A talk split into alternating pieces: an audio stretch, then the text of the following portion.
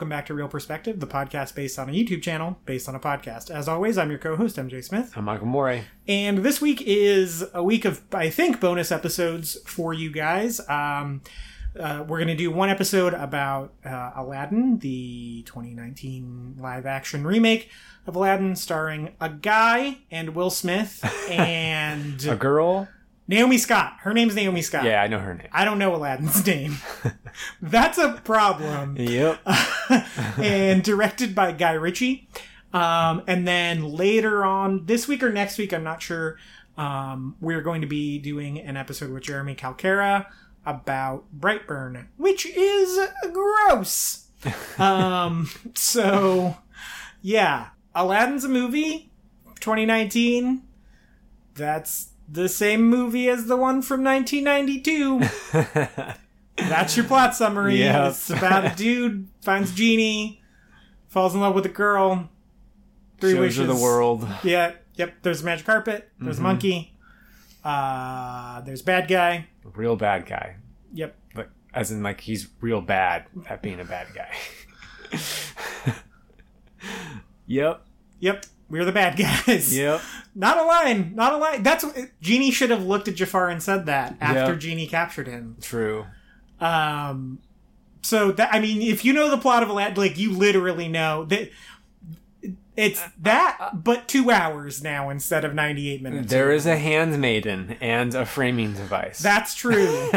That's true. There's a little bit of a framing device in the other one. Yeah, oh, well, I forgot. I haven't seen the old one in like 25 years. There's like a peddler in the middle of the desert that sings Arabian Nights with significantly less auto-tune.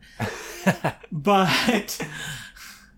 so the biggest difference that I could tell you has to do with Genie, and it's not that big of a difference, but it is set up as Genie, after he's been freed, spoilers for the movie from 1992 and this one, after he's been freed, has now started a new life with what we later learn is a handmaiden of Jasmine's, and he's telling the story of Aladdin and the Genie and Jafar and Jasmine to his children that he has with this handmaiden. That's the only difference I could really think about that. They kind of give Jasmine a little bit more of a role in this. She has another song. Yeah, they wrote a new song for her. Iago sucks more. Yes. That's about it. Oh, Jafar doesn't turn into a giant snake. Yes. Which... also, Jafar sucks. He's really bad. So bad. He's really bad. So, yeah, when we meet Aladdin, he's a street rat, as the film constantly reminds us. And he's living on the street, thieving to make ends meet, but he's a thief with a heart of gold that gives up what little he has to people who are needier than him. And he meets this woman in the streets of Agrabah and helps her get some food. And it's Jasmine in disguise, but we kind of don't know that. And then he learns that. But we kind of do, because we've seen the 92 movie. Sure. Yeah. And I actually hadn't seen it in so long that I couldn't remember if that happened in the 92 version. Then he goes to the palace. He sneaks into the palace and gets captured by Jafar. Jafar makes him go into the Cave of Wonders and get the lamp. He gets trapped in the Cave of Wonders, meets the Genie. Genie starts granting him his wishes. He misuses his wishes, and...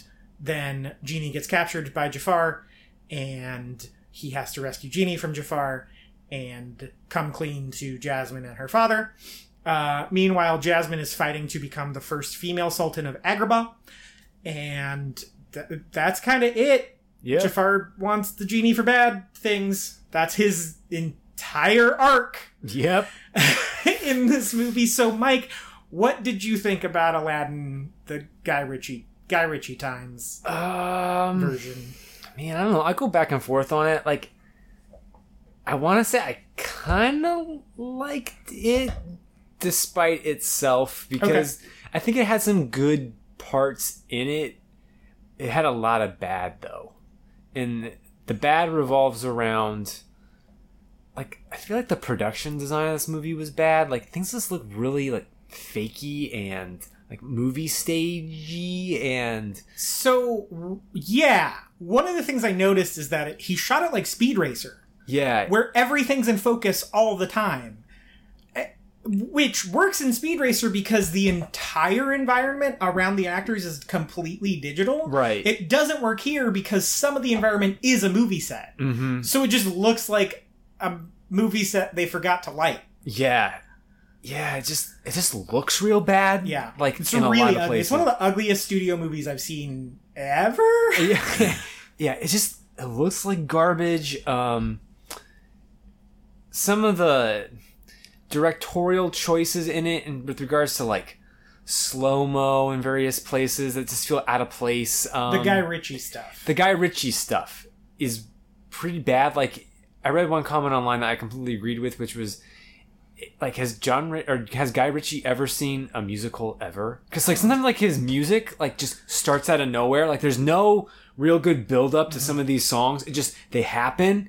And it feels really jarring when it does that. Or there's a lot of false starts. Yeah. Like there was a scene after Jasmine leaves Aladdin in his apartment thing where he starts to sing, and I thought it was going to be a musical number, and then it was just a couple lines, and I was like, what? Yeah. That, and then when you have the Jasmine like reprise of her song at the end of the movie, which is the full song. So the reprise is the first time she sings it. Right, that's a really bad decision. Like, yeah. You should have sung the whole song the first time, and then you do the reprise like little short bit the second time. Yeah, what? Yeah, they flipped it. Yeah, so that was bizarre. There's a lot of bad technical choices in this movie. Mm-hmm. Is what I'm getting at. That being said, I kind of liked the leads. Like, Aladdin's which is pretty damning, I guess, when you think about it. But I really liked Jasmine, but that might because I had like a giant crush on Naomi Scott, like the entire movie. But Will Smith tried really hard too, and so the charisma I felt like kind of carried it a little bit of the mains. Yeah, and it's kind of hard to beat even how bad and flabby some of it is. The bones that we talk about in our movies a lot, it's still the movie that we liked as a kid, right? You know, and that carries it through. Were you a big Aladdin fan?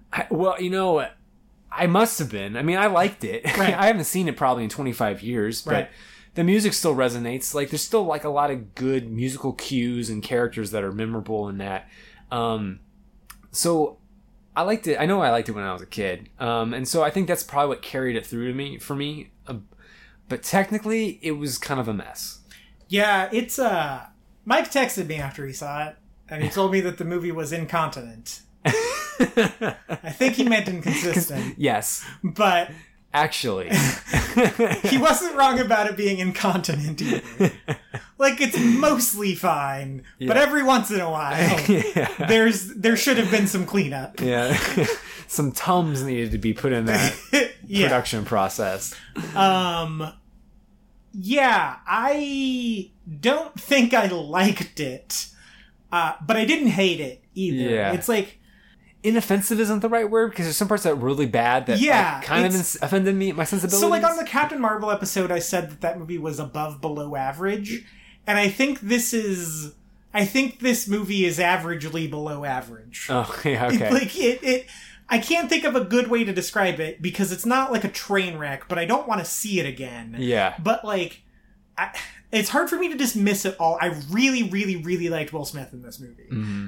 That was his best performance in a long time. I think you really got the, like, he felt like Will Smith again. Like, it felt like the Will Smith that I remember from when I was a kid. Like, yeah. He really gave a crap about this role. And I think that's good because Genie's the most memorable part of the original as well. Uh-huh. And I think that's honestly the spot that could have gotten them in the most trouble. Yes. So to see them stick the landing on basically all of that performance-wise was good. Mm. The problem is he's not good to look at for large chunks of the movie. Yeah. So it makes it worse.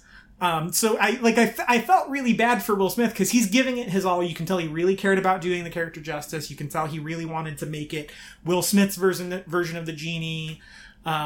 You know, I don't think he really stepped on any of Robin Williams' bits or toes or anything like that. Like, it very much felt contained. And there's some like cute callbacks to it, to the original Genie design and stuff like that. So I thought all that stuff was handled really well, but the CGI on him when he's blue is terrible. It's so bad. You can tell that they just mocapped his face and they put it on like a CG body, and that is always bad. Like, I have never seen that work right in anything. Did you ever play that game LA Noir? No. But you know what I'm talking about, right? Because like that game, my brother brought this up as a good example, so I'll give him credit for it.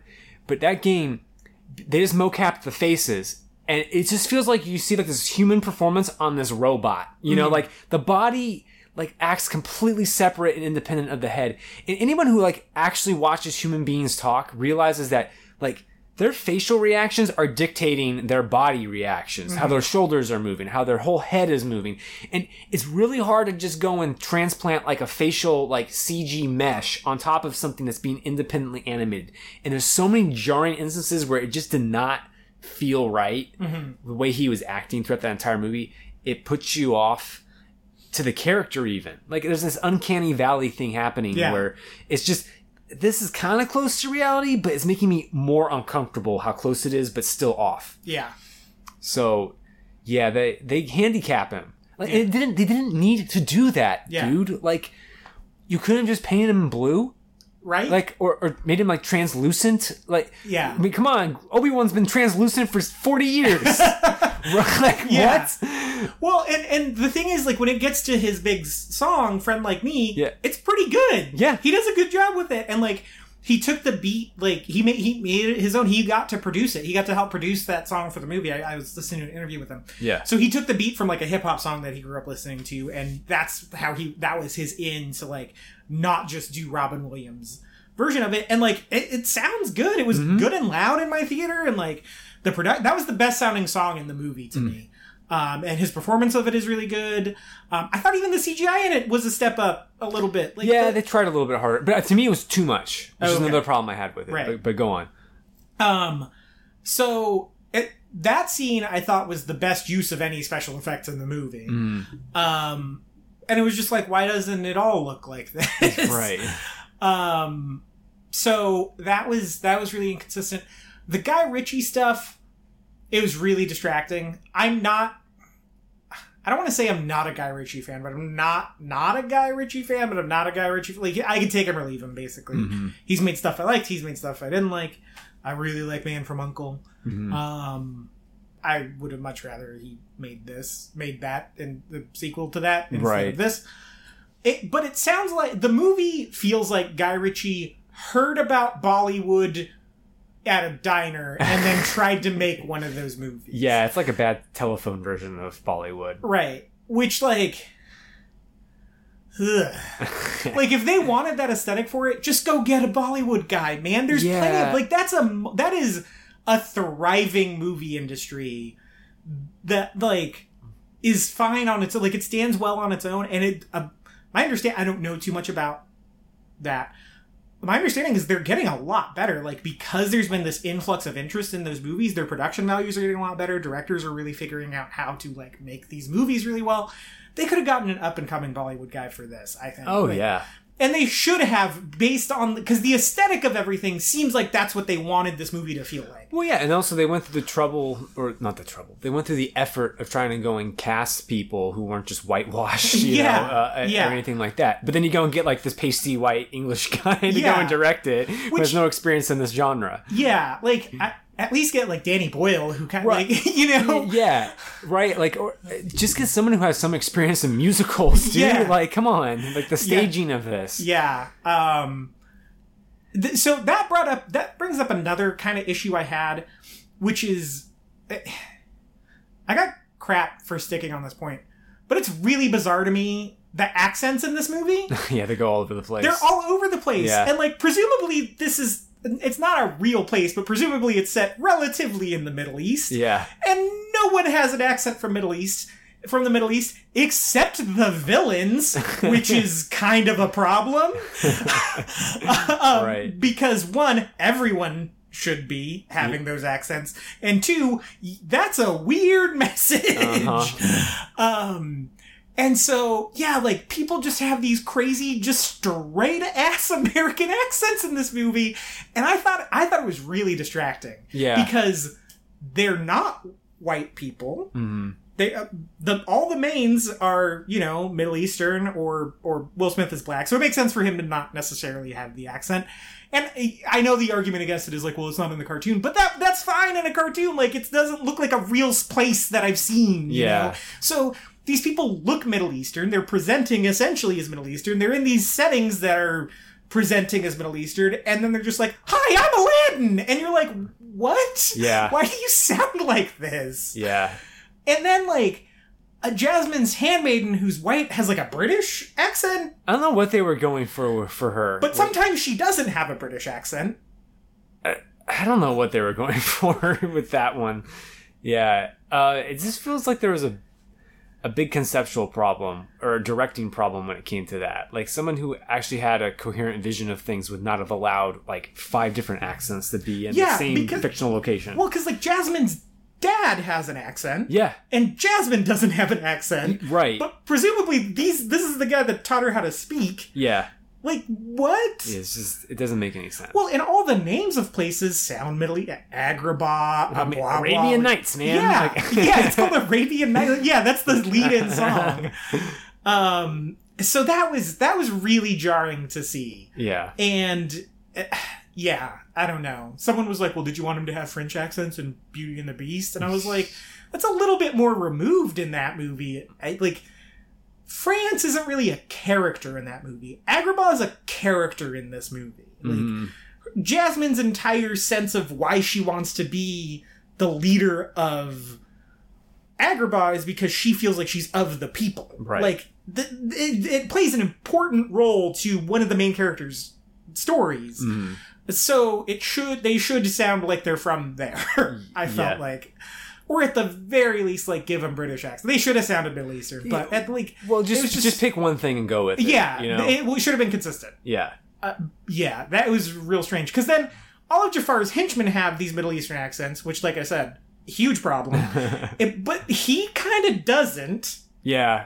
I don't even know what he was going for either, other than just bad acting. Yeah. Yeah. And then, like, once again, this goes back into the, like, rip-off, bad Bollywood aesthetic. Like, the costumes are terrible. Yeah. Like, it's weird because you get the sense that they probably spent a lot of money on them, mm-hmm. but they don't film well. Nope. Like, I don't know how that happens. But yeah. This movie clearly had, like, a lot of money thrown at it, but it all went to waste because it's filmed like shit. Yeah.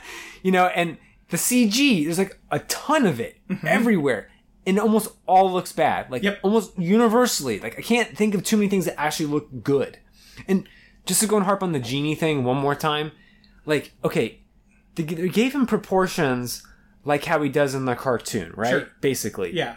The problem is that the cartoon, every character is caricatured and has weird proportions because they're in a cartoon. Yeah, because, like Aladdin has, like, floppy pants. Right, you know, floppy pants, and, you know, like, they all have, like, different proportions, you know, and the Sultan's, like, a really squat, like, you know, small guy, right? Small. He's so super... And so you're translating, like, a very cartoon aesthetic that makes sense in that world because everyone's weirdly proportioned, and then you bring that into the real world where he's weirdly proportioned and everybody else is kind of the same normal proportion because they're human. Right. And, like, I get he's a genie, but, like, why was there, like, a literal, like, one-to-one translation with that, you know, other than just nostalgia being the reason? Like, it's like a misunderstanding of, like, what the artistic direction was trying to convey. Yeah. You know? Yeah. As far as the leads go, I think you're right. I think, I know it's a problem that I can't remember his name. It's like Massoud, Mena, or something like that. Yeah. I thought Aladdin was pretty good. Yeah. I liked it. I was watching him and I was like, ooh, you're trying your hardest, man. Yeah. He is not served well by that script at all. No. He's really badly written, I thought. Yeah. He's really likable. I want to see him in more stuff. Yeah, I liked him. I thought he was good. I thought he was good too. I thought Naomi Scott was good. Her arc is the best, I think, over the course. It's the most complete. It's the most coherent. Yeah. It makes the most sense. Yeah. Thematically, her song is pretty good. Mena Massoud, by the way, for Aladdin. Mena Massoud? Yeah. Okay. Her final song is pretty good. Like, her final song's pretty good. She does a good job on it. Too. Yeah. She's got a good voice. Yeah, she can actually... She sings the best out of all of them. Mm-hmm. Like, she actually has, I think, the most experience singing, too. Of course, the only problem with that song is that it's basically like Frozen in the desert. Yeah, it does sound like that.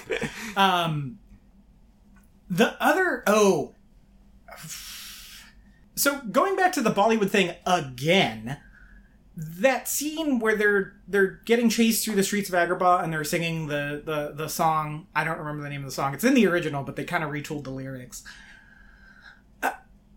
They do this weird overcrank effects to the way it looks, and I hated every second of it. That's the ugliest scene in the movie, I thought. Mm-hmm. It just looked so bad. Yeah. And it was really distracting. It completely took me out of it because I was like, why are they so sped up? Like, what's this weird, like, silent movie effect doing? Yeah. In this movie, like... It was edited really poorly. There's just so many cuts, like, in a lot of the scenes and doing that. Yeah, I agree. Yeah, well, it's got that Guy Ritchie parkour thing, mm-hmm. which, like, fine. Like, I guess that doesn't not fit Aladdin. We see him do that in the cartoons, too. But it's really bad looking. Mm-hmm. Like, I think the problem is you can tell that stunt people did the stunts. Yeah. They didn't CGI the parkour stuff. But it's shot so close that it seems like they're trying to hide something. Yeah. And, I mean, Guy Ritchie has been shooting this parkour stuff since he started, so he's not a stranger to shooting it for real. So I don't know what he did. And there's a lot of close-ups in the movie. It looks really bad. Like, they're just jamming the camera in everyone's face always. It looks like an episode of TV. Yeah, it does. Yeah, the cinematography in general is pretty poor when it comes to that. And, like... I mean, they spend $150 to like $170 million on every single one of these Disney remakes. They spend $150 million on Dumbo. I don't get it. Like, I don't feel like you see a lot of this on screen. So where is it going? I don't know, because it's not like they're getting huge names for this either. Yeah. It's not like Guy Ritchie's that expensive. Will Smith probably is, but he's not like $150 million for the movie expensive. Like, and Will Smith's price tag has gone down. It's gone down. Considerably. Yeah. So, and like, Dumbo, I can't think of a single person. Tim Burton isn't worth that much. Michael Keaton. Michael Keaton made Michael Buffer. That was all Buffer money. Yeah. It was all Buffer money. But I liked Dumbo better than I liked this, actually. Really? Michael Buffer and all. Huh? I thought that movie was more consistently well made. The kid actors are really bad in it, but I don't know. I like it was more focused, I thought, on Dumbo's arc, which I mean, it's a pretty simple arc, but so is Aladdin. Yeah. Like, because Dumbo's arc is just like he's a sad small elephant with anxiety that wants to see his mom. Right. And it nailed that part. Mm. And so that way it worked. And then Aladdin, it's just like, with great power comes great responsibility. Yeah. And it doesn't not get that point across, but it could have done it a lot better. Yeah. Well, and it just kind of gets muddled and lost in the additional 20 minutes that they add to the movie that really serve no purpose. Yeah. I kind of defended tooth and nail the extended runtimes of these Disney remakes, including Beauty and the Beast. That's actually my favorite stuff in Beauty and the Beast, the remake, because it's this really dark song about Belle's mom dying of the plague. Oh yeah, that one. Yeah. And I liked it. I was like, ooh, this is spicy. Like, this is really kind of messed up and cool. Yeah. And I thought it worked. The Cinderella is still the gold standard for me as far as these Disney remakes go. So I haven't felt like so far until this one, I haven't felt like they haven't justified the extended runtime. Mm-hmm. But this one, I don't know what they expanded on. Yeah. I don't know where that extra 20 minutes came from. I don't know. You have some more scenes of Jafar plotting to go and, like, invade other nations or something like that, and somehow that expanded the runtime. I don't even know where it went. I don't know. Yeah, so all that to say, do you have anything else to talk about, Aladdin? Wow. Not really, no. I thought, it feels like we're bagging on it a lot. I did think... Somehow I liked it more despite those technical limitations, but it's hard to say that there's any particular thing other than like the casting of some of these people that I liked. Yeah. And just sort of a natural charisma about them. Yeah. The last thing I want to talk about is Iago. Oh yeah. Because Iago's one of my favorite characters from the original, because it's like this weird, like Gilbert Godfrey voiced parrot thing. And that's a good hook for one of these Disney talking animal for things. Sure. This one, it's Alan Tudyk, which should be a slam dunk. Like I feel like that's perfect casting for that same like Control C, Control V, that performance to Alan Tudyk, and I totally get it, right? Yeah. Like I don't know. I think that dude is. He's kind of like Disney's golden child. Yeah. And I get it, man. Like, he's consistent. That dude puts in solid work in all of these things, man. And his voice work, like, he's a good voice actor. Oh, he's for sure. An incredible voice actor. And they just relegate him to, like, repeating stuff like how a parrot does. Right. Well, all they have him do is just like, the primary purpose he serves is just being a drone. Yeah. A surveillance drone. Yeah. Like, which is like, he didn't even need to have a voice, or certainly not be voiced by Alan Tudyk to do what he did. It was such a waste, because like, when I found out, I didn't know he was Iago until like 2 days before the movie came out. And I was like, oh, he might be pretty good. Because I could totally see him like sassing Jafar and like having this cool back and forth with him. And they don't even try. It's not like they tried and, like, Jafar sucks as an actor. So it doesn't work. But Alan Tudyk's still good. Yeah. He's very bad. But, like, they just completely misused him. Like, yeah. When you get that dude to do something, you give him something to do. Yeah. And they just didn't, for whatever reason. I don't know if they were like, we got you for 2 hours. Let's go. Right. But that performance should have been way better. Agreed. Oh, I guess there's one other thing we should probably talk about. I feel like most of the renditions of the songs were pretty good. I mean, Arabian Nights is pretty bad because Will Smith could not pull off that song with his range. I thought they were, for the most part, auto-tuned within an inch of their lives. Yeah. Across the board, with the exception of Friend Like Me. Maybe that's it. Prince Ali, it was less noticeable. Yeah. Prince Ali felt kind of slow to me. I don't know if that was just there was no energy in the sequence, or there was something missing with the direction of that scene. Yeah. It felt like it was edited within an inch of his life. Yes. Just so many cuts, like so many just bad reaction shots. Like, why don't we see someone's like the Sultan's reaction to something? Like, yeah, because if you go back and watch the original, we see those reaction shots, but Genie's popping in and out of all those reactions. So he's still the main driver between why we're seeing all of that. Exactly, that's not happening in this. No, it isn't. So. That's a really weird choice. And sometimes like let's go and focus on like weird random bit extra people like doing the choreography, which is weird. Yeah. Like, there was no energy to it. Yeah. I thought Whole New World was super auto-tuned. Maybe I need to listen to it again, but that one I thought was really distracting. It was really dark. It was a really dark scene. Yeah. It was not filmed as well as you would think the big standout scene of the movie would be. My two favorites from the movie were Friend Like Me, which I wasn't expecting, actually. I thought I was going to hate that. Yeah. And the new one. Yeah. Those are the two best songs in the movie, I thought. I would probably agree. Yeah. And then the Chase Through Agrabah, I don't remember the name of that, the street rap song or whatever. It was ruined by that overcranking. Yeah.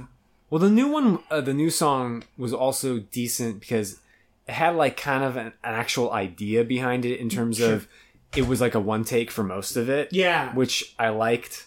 It felt like that was the one time that like a directorial decision was made that was good. That benefited. And like it's the most it leaned into like being a musical where like dreamy stuff happened. Right. You know, with her fantastical. It's like not really happy in reality. Yeah. Yeah. Which is like, you know, she's going back into the throne room. Like she's kind of just taking charge and being like, I'm not standing for this. Like, I'm not going to just let wrong things happen. Yeah. And so she goes back into the throne room and these, you know, the guards and all these people start disintegrating and she's really like becoming her own person. Like the direction matches with the theme of the song. Like it's the most like coherent cohesive section of the movie. Mm-hmm. It's definitely not inconstant. Yeah, correct. Yeah, other than that, Jafar's terrible. Oh, man. Like, when he goes full mustache-twirling villain at the end, mm-hmm. that's when you need a really great actor to just eat scenery up. And this guy can't. Nope. Like, he can't eat scenery. He, like, maybe nibbles on it. Yeah. It's just god-awful. Well, and I think No Snake Jafar was a misstep. Well, yeah, I mean, if you have a guy who can't act, then let a CG character like take over at that point or something. Crap. Yeah, but also that's like an iconic image from the original, and you just aren't gonna do that part. Yeah, it just felt weird to me. Where it's like, what's like that's the thing that like traumatized every kid who saw this movie in 1992. Like, yeah, he's one of the iconic Disney villains because of that final scene, mm-hmm. and he's just still Jafar, right? He was not menacing at all. There was at no point did I feel like he was a legitimate threat. He's so like, and I know kid movie, but like he's so evil the entire runtime that everyone's just like, you're stupid to anyone who's believing him at this point. Yeah, man, this is like no nuance to him. Yeah, there's no charisma. Yeah. So all that to be said. This movie made $100 million this weekend. What? Did you talk to anyone who was super excited about it? No. Me neither. I talked to one person who was super excited about it. And then what happened is the movie came out and my Facebook exploded with people who were like, I have been waiting for this movie since they started the Disney remakes. And I was like, I haven't seen you talk about this at all. I haven't had a single conversation with you about this. Like, you were so excited you couldn't say anything, apparently. And people came out of the woodwork. The screening I went to was pretty packed. Mm-hmm. And it was like 10:15 on the Thursday night. Yeah. Like, it was full all weekend. Because I had to see two other movies. I saw John Wick 3 again.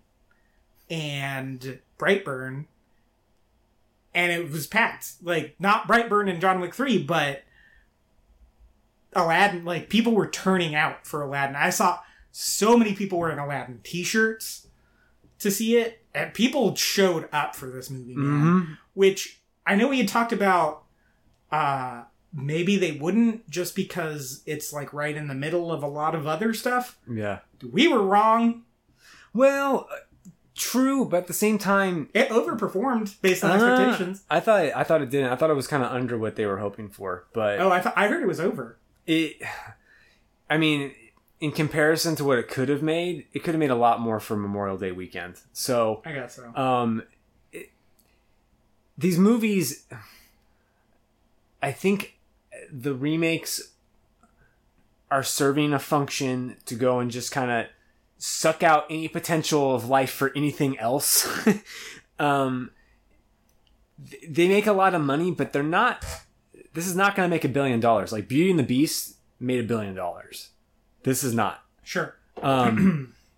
So, but that being said, it is still performing the function that Disney wants it to, which is okay. Immediately after Endgame, what were you probably going to see if you have a family? You were probably going to see this. Yeah. And so basically it effectively destroyed like anything between Endgame and now. Mm-hmm. So Detective Pikachu was kind of damaged by this, for example.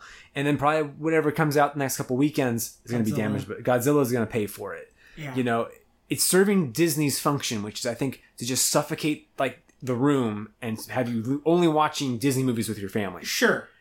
So now how do they avoid the Ouroboros effect on this? Yeah. With, you've got Toy Story 4, June 21st. And then like a week or two later, you've got Spider-Man Far From Home. Yeah. And then like 3 weeks later, you've got Lion King. I think that they kind of slightly don't care. Like, I think that these movies are cannibalizing each other. Like, I think that this movie may have been able to do even more if these remakes weren't all squished together within like a 3 or 4 month period. Mm-hmm. Like, I think if they space them out, they probably do better. I think that they're doing this to go and kill the competition for everybody else. And they'll go and take a hit and cannibalize themselves just to go and stop anybody else from having a breakout. It works out for us because after July, we don't really have to talk about a Disney movie till Star Wars. Oh, thank God. So, as a critic and podcaster, I'm all for them jamming this into the first half of the year. Because one, it helps us set a real easy schedule for you guys. Yeah. And two, we can be done with them for a good long while once they're done. And last year, it did kind of shoot us in the foot because nothing good came out after the Disney movies were done. Yeah. This year, I think, is more promising. True. So, all that to be said, now we got Disney Plus coming out. Now Disney owns Hulu. Now Disney owns Fox. Like, yeah. What does this mean? Like, is it just good capitalism? I guess it technically is, but is this good for the industry? I don't think so. I mean, well, I think the part of the reason why they're even acquiring 20th Century Fox is because Fox couldn't go and compete in the movie sphere. Mm-hmm. Like, this is the result of suffocating the room, or, mm-hmm. Just drowning things out to the point where only, all a family of four is watching and spending, $50 to $60 to $100 on going to the cinema is this stuff. Mm-hmm. And, I think that maybe Warner Brothers and Universal have enough resources to compete with this, but I don't think Sony Pictures is going to be around forever, Not unless Ghostbusters saves them. Yeah. And whatever tenuous grasp they have on Spider-Man continues to work. Oh, yeah. Yeah, I forgot about that. But this is quickly becoming the only alternative you have to get something high production with the kind of recognizable characters that you want to see. So my question is this going to choke out the rest of the market, or is it going to force people to get smarter about the way they're spending and release smaller budgeted? I don't remember if we talked about this on the John Wick 3 podcast. I think we did. All three of those movies combined cost $115 million to make. Right. And they're awesome. Yeah. All three of them. There is a market for... And I think the release of 3 proved that, based on the fact that it's an R-rated movie that is the third in an R-rated franchise. It's the third consecutive R-rated movie in an R-rated franchise. And it was the Endgame killer. Do you know how many... I know something had to have been eventually, but I think a lot of people were expecting it to be Aladdin. Yeah. And that earned Lionsgate and Stahelski and that franchise a ton of clout. Mm-hmm, that's a big card to play of hey, it was us. It was the R-rated Lionsgate movie. Yeah. That toppled Endgame, not themselves. Yeah, well, it was good counter-programming, because it's the type of movie that maybe not all the entire Endgame audience can even see. Right. They can't even buy the ticket to an R-rated movie. But also, beyond just that, it's going for a completely different thing. So I do think that's an argument. I'm a big believer in capitalism that, eventually someone's going to come up with a better idea and can go and topple even the giants. Think about, and this is a completely different field, but how everyone was acting Microsoft was going to kill the tech industry, right? In the 90s. Well, Microsoft is maybe the fourth or fifth most important tech company now, And so many things have come in its place. And it's because they had an idea that Microsoft didn't. Well, and the market kind of leveled out too. Right. It's not like one tech company is dominating the market now. Right. It figured itself out. Right. Yeah. So it's Facebook, Google, Apple, Microsoft, and it is those four, but they're all, it's pretty even as far as I know. I don't super keep up with that industry, but it's not like anyone's really dominating. Google maybe more than everyone else, but when we're talking billions of dollars, I think it's a matter of degrees. Yeah. But on the other hand, there's something different between that tech situation in the entertainment industry, which is that there's a lot of brands now under the Disney house. Yeah. It's no studio can make a Star Wars movie besides Disney. Right, right. No one else is going to make a Marvel movie besides Disney. They have so many IPs now that are theirs. Well, and also sports. Right. That's a big one. Yeah. ESPN, that's the only reason people still have cable. It's the only reason. I'm convinced as soon as some sort of good streaming sports model comes out, cable and satellite are dead. Like, those will not be the standard, I would say, in the next 10 years. Yeah. I mean, I would say they're already not the standard. It is not the norm to have cable or satellite anymore. Oh, especially among our generation? Yeah. No. Yeah, I agree with you. So, like, if Disney was able to add, like, an ESPN option, which I think they are, to like Disney Plus or something. Dunzo. Yeah. You know, and even, like, the pricing for probably the first year of Disney Plus is aggressive. Yes. It is what is it, like $6.99? Yeah, it is aimed at killing Netflix. Yeah. See, this is what my argument is about what they're doing with the movie, like in the theater experience, you know, is they're trying to kill everybody else by just undercutting them constantly. And they can take a hit, you know, because if the future means that they own all of entertainment, then the little short-term hit was worth it to them. Yeah. Then again, you know, arguably you could say the consumer wins out then. Like in this current situation, at least, they get to go and pay a lot less money for something that's going to give them a ton of options. Yeah. My fear is what happens when they go and kill all the other options, the other alternatives, and all you're left with is this, and they can just jack up the price then. Yeah, exactly. You know, obviously they probably have enough common sense not to go too far with it. And the only reason why this even works is because people like these movies. Like, they like their output for the most part right now. Like, you and I might be kind of middling on some of the stuff that they're doing, but in general, they're making crowd-pleasing movies. Yeah. And so it kind of falls apart once they go and make a string of really bad ones. Yeah, which they haven't. Right. Yeah, like yeah. I don't know. Even, I mean, like, I'm kind of sick of their house style, but I know most people aren't. You know, I don't represent the vast majority of people. I know that. And, like, we're still pretty positive on the Marvel things, you know? And, like, I know Star Wars is a little controversial, but you can't look at those movies and not say that, like, they weren't well-made things. Like, they, you know, they might not have pleased audiences, and then they ran with the controversy. That was, you know. But people, I mean, they took a hit on Solo, but ultimately I think it's fine. And, like, I don't know. I think that'll be fine, too. And I think once I think people are hyped about the Mandalorian. Like, people who even, like, kind of didn't really like Last Jedi or even Solo are kind of like, that looks kind of cool, and like I like the talent they have involved. Like, they did a really good job, I think, not necessarily damage control, because we'll see how many people actually watch it or whatever, but I think they did a really good job generating, like, hey, we got like Bryce Dallas Howard to direct one, we got Taika Waititi to direct one, Jon Favreau is like, that guy's the freaking, he's the behind the scenes The Rock. Like, he is their franchise saver and starter in a lot of places. Because, like, Jungle Book did really good. Lion King's going to make a ton of money. Yeah. I mean, he's Iron the reason Man. For the MCU. Yeah. Like, which I guess is enough clout in Disney to make him do whatever he wants. But I think he's also a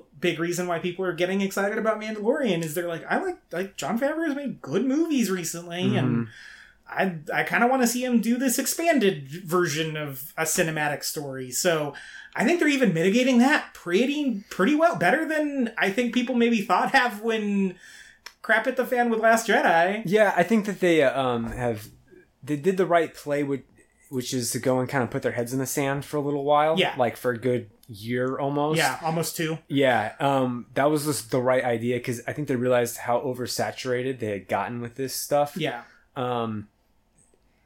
So I think that was the right call. And they're slowing down on Star Wars movies, too. Well, that's the thing, is, like, you can't say they were unequivocally, like, they've been successful, because, I mean, they had to go and trash their whole idea of having, like, a one a year or maybe even more a year idea. But at the same time, they recognize their mistake, and they seem to have corrected it. Yeah.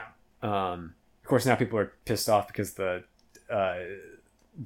Game of Thrones guys are going to go and direct the other movies. But anyway, there's always something going on. Yeah. But they so far have made the right moves, and so this whole thing can blow up when they stop making them. Yeah. You know. Well, and even they can even take the hit on Star Wars. Yeah. You know, like, because they have Marvel and these remakes and. People are liking those still. Like, if 2/3 of the things are making $1 billion or $500 million every time, I mean, terms of dollars, like, Last Jedi still made them $1 billion. Yep. It still grossed $1 billion. Like, they took the hit, they saw the hit on Solo. Yeah. But... well, they also saw the hit in, like, the... it made a lot of its money the first weekend. Sure. And the second and third is when it had, like, a big drop-off. Right.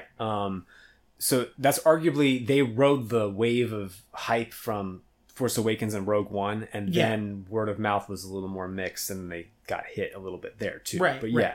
But the hit still resulted in them making $1 billion. Right, like, right. Yeah, point well taken. Yeah, to say that movie underperformed is like, that's silly when you're talking about a movie that made $1 billion. Yeah. Like, I saw a thing this week that said, like, Endgame performed under expectations, and I was like, didn't that movie make like $2 billion? Yeah. Well, see, it didn't make like 70 million more to go and beat Avatar, so thus it was a failure. Right. Yeah. Like, what? Which, by the way, Disney now also owns. Yeah. So why do they care? Yeah, at all. Because they've got like three sequels of that coming. Okay. Four. God. Four. It's going to be 4 Avatar movies. So they don't need to do a Star Wars every year because they can offset that with Avatar movies. Right. So it doesn't matter. Yeah. That's the thing that gets me like kind of worried about this future, man, at the same time. But it's just... man, they own so many things. Yeah, it's like crazy. Like last week, I kind of like didn't have a real strong opinion on it until they were like, we own Hulu now too. And I was like, what? Yeah. That was the one, that was what did me in. That's when I was like, all right, we need to have a conversation. Like culturally, we need to talk about this way more than we are. Yeah. Well, I don't want to get into like talking about antitrust and all this stuff on our podcast, but doesn't it seem like they have a lot? Like, yeah, okay. So yeah, I do want to, I guess I hadn't thought about the lawyer thing with that, but like, at what point can we say they have like a monopoly? I feel like we have it. Yeah. And somehow like, you know, it was this Fox and Disney merger was approved, but like, I feel like if you use some of the same criteria you used to go and bust other companies, like, you know, the government went after Microsoft, like I said, back in the 90s. Yeah. Well, it's suddenly, like, we're not applying that as much these days. Yeah. Okay. I obviously am ignorant to what those laws are. But... right. I need to admittedly go and look into them some more. So maybe the next time we talk about one of these Disney monolithic movies, we can talk about it then. But... I do think that we are approaching the stage where it's a monopoly, and that is like a legitimate concern, I think. Yeah, that's why it's illegal. Yeah. It's illegal for a reason. Right. So I think it's going to be very interesting to see where things go in the next couple of years. I think they put a lot of their eggs in this 2019 basket for whatever reason. Mm-hmm. I mean, they're firing, you know, the biggest Avengers movie. Well, they're writing that. And, you know, the last Star Wars movie, the Skywalker saga, anyway. Right, right. You know, like, they're putting a lot of emphasis on, like, firing all their big guns this year. We'll kind of see what they have left after this, you know? Yeah. And maybe my concerns won't be as much. Maybe we won't have, like, every other week we're talking about a Disney movie. Right. But, like I said, we won't until... yeah. We won't after July, really, as far as I know. Yeah. Unless something crazy comes out of nowhere, not until Star Wars. Yeah. So I think that's where the hang up is it's like the argument is like, well, you got a whole half of the year in the middle there to go release whatever you want. True. Yeah. But then it's like the shittiest part of the year to release a movie for, you know, like you're fighting for scraps at that point. You don't release like a movie in August or September. Yeah. There's always one big hit in August. Yes. Which will be Hobbs and Shaw this year for sure. Yeah. Yeah. And then September, October and November are fighting for scraps, and then we'll see how well Star Wars does. I think it'll do better than Solo. Do you have anything else? No. Yeah. Nope. We made a movie. You can watch that. Yeah. The Precinct Redemption. Go to YouTube. Find it. Yep. We posted about it. It's on the website too. True. Right. Thatrealperspective.blogspot.com. Mm-hmm. We'll be back soon with Jeremy Calcara, I think, to talk about Brightburn, which I said is super gross. We'll be back next week to talk about Godzilla, King of the Monsters, and I'm not sure where we're going from there. I don't remember what we have scheduled out. I know Aaron White is coming on for Dark Phoenix. Aaron White from Feelin' Film. Oh. Patrick Hicks, the other component of, as you guys know him, Patch from Feelin' Film, the other co-host, is coming on for that Beatles one. Oh. Yesterday. Yesterday is the name of that movie. So we'll have both of them on, I think, in June. I think both of those movies come out in June. Wow. Which is weird to me. Because I feel like Yesterday should come out as more of an Oscar contender, because it seems like that's what it wants to be. When's the Elton John movie coming out? This Friday. Oh, what the... Man, there's so many movies coming out. Yep. Yeah. Not that I was interested in that either way, but I was just wondering. Yeah, it's this Friday. Are we doing Toy Story 4? We have a guest book for it. Okay. You don't have to be on it, obviously, but we do have it. As far as I know, we have it. I got to check with him. Yeah. We're going to talk about our schedule after this. After we have... Yeah. We'll save you the time. Yep.